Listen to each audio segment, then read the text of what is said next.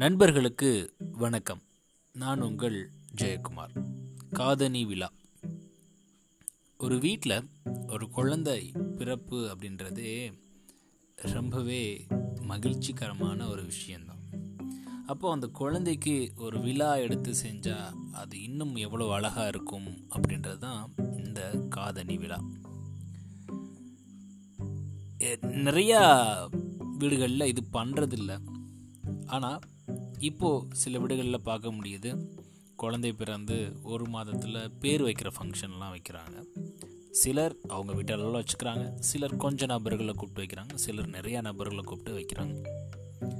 ஆனால் அந்த குழந்தையுடைய முதல் விழா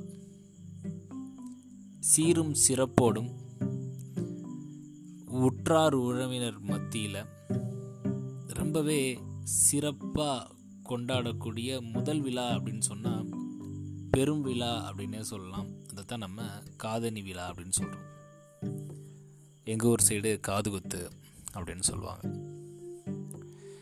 இப்படிப்பட்ட இந்த காது குத்து உறவை மேம்படுத்துவதற்காக கொண்டாடுறாங்க அப்படின்னு நான் நினைக்கிறேன். ஏன் அப்படின்னா காது குத்துறது பொதுவாக தாய்மாமன் மடியில் வச்சு தான் காது குத்துவாங்க. தாய்மாமன்கள் இல்லை அப்படின்னா தாத்தா மடியில் வச்சு குத்துவது வழக்கம். ஆனால் இந்த ஜென்ரேஷன் ரொம்பவே முன்னோக்கி போயிட்டுருக்காங்கன்னு நினைக்கிறேன். தன்னுடைய நண்பர்கள் மடியில் உட்கார வச்சு காது குத்தின விழாக்கள்லாம் நான் பார்த்துருக்கேன். அதெல்லாம் ரொம்பவே நெகிழ்ச்சியாக இருக்கும்.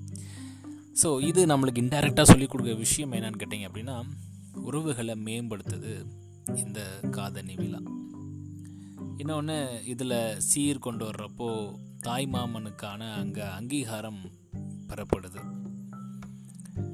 அதுக்கப்புறம் இந்த தாய் மாமன் உறவு தன்னுடைய தங்கையோ தன்னுடைய அக்காவோடைய முடியாமல் அது அடுத்த தலைமுறைக்கும் அது வந்து அக்காளுடைய மகளாக இருக்கலாம் இல்லை தங்கச்சியோட மகளாக இருக்கலாம் மகனாக கூட இருக்கலாம்.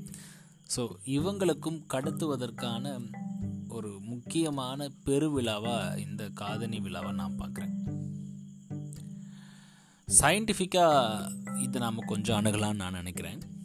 ஏன் குழந்தைகளுக்கு இந்த காதணி விழா நடத்துகிறாங்க அப்படின்னு கேட்டிங்க அப்படின்னா இது ஒரு ப்ராசஸ் எல்லாத்துக்குமே தெரியும். காதில் ஒரு துளையிட்டு அதில் தோடு தொங்கல் கடுக்கன் இப்படி ஆபரணங்களை அணியறதுக்கு தான் நாம் காதணி விழா அப்படின்னு சொல்லி சொல்கிறோம் சரி எதற்காக இந்த ஆபரணம் அப்படின்னு கேட்டிங்கன்னா இந்த ஆபரத்தின் மூலமாக என்ன ஆகும் அப்படின்னா சூரிய சக்தி உடலுக்குள்ளே பரவி அது பல நன்மைகளை செய்கிறதா சொல்கிறாங்க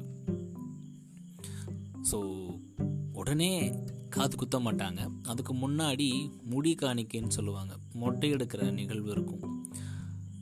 தன்னுடைய குலதெய்வத்துக்கு முதல் முட்டை அப்படின்ற மாதிரிலாம் இருக்கும்.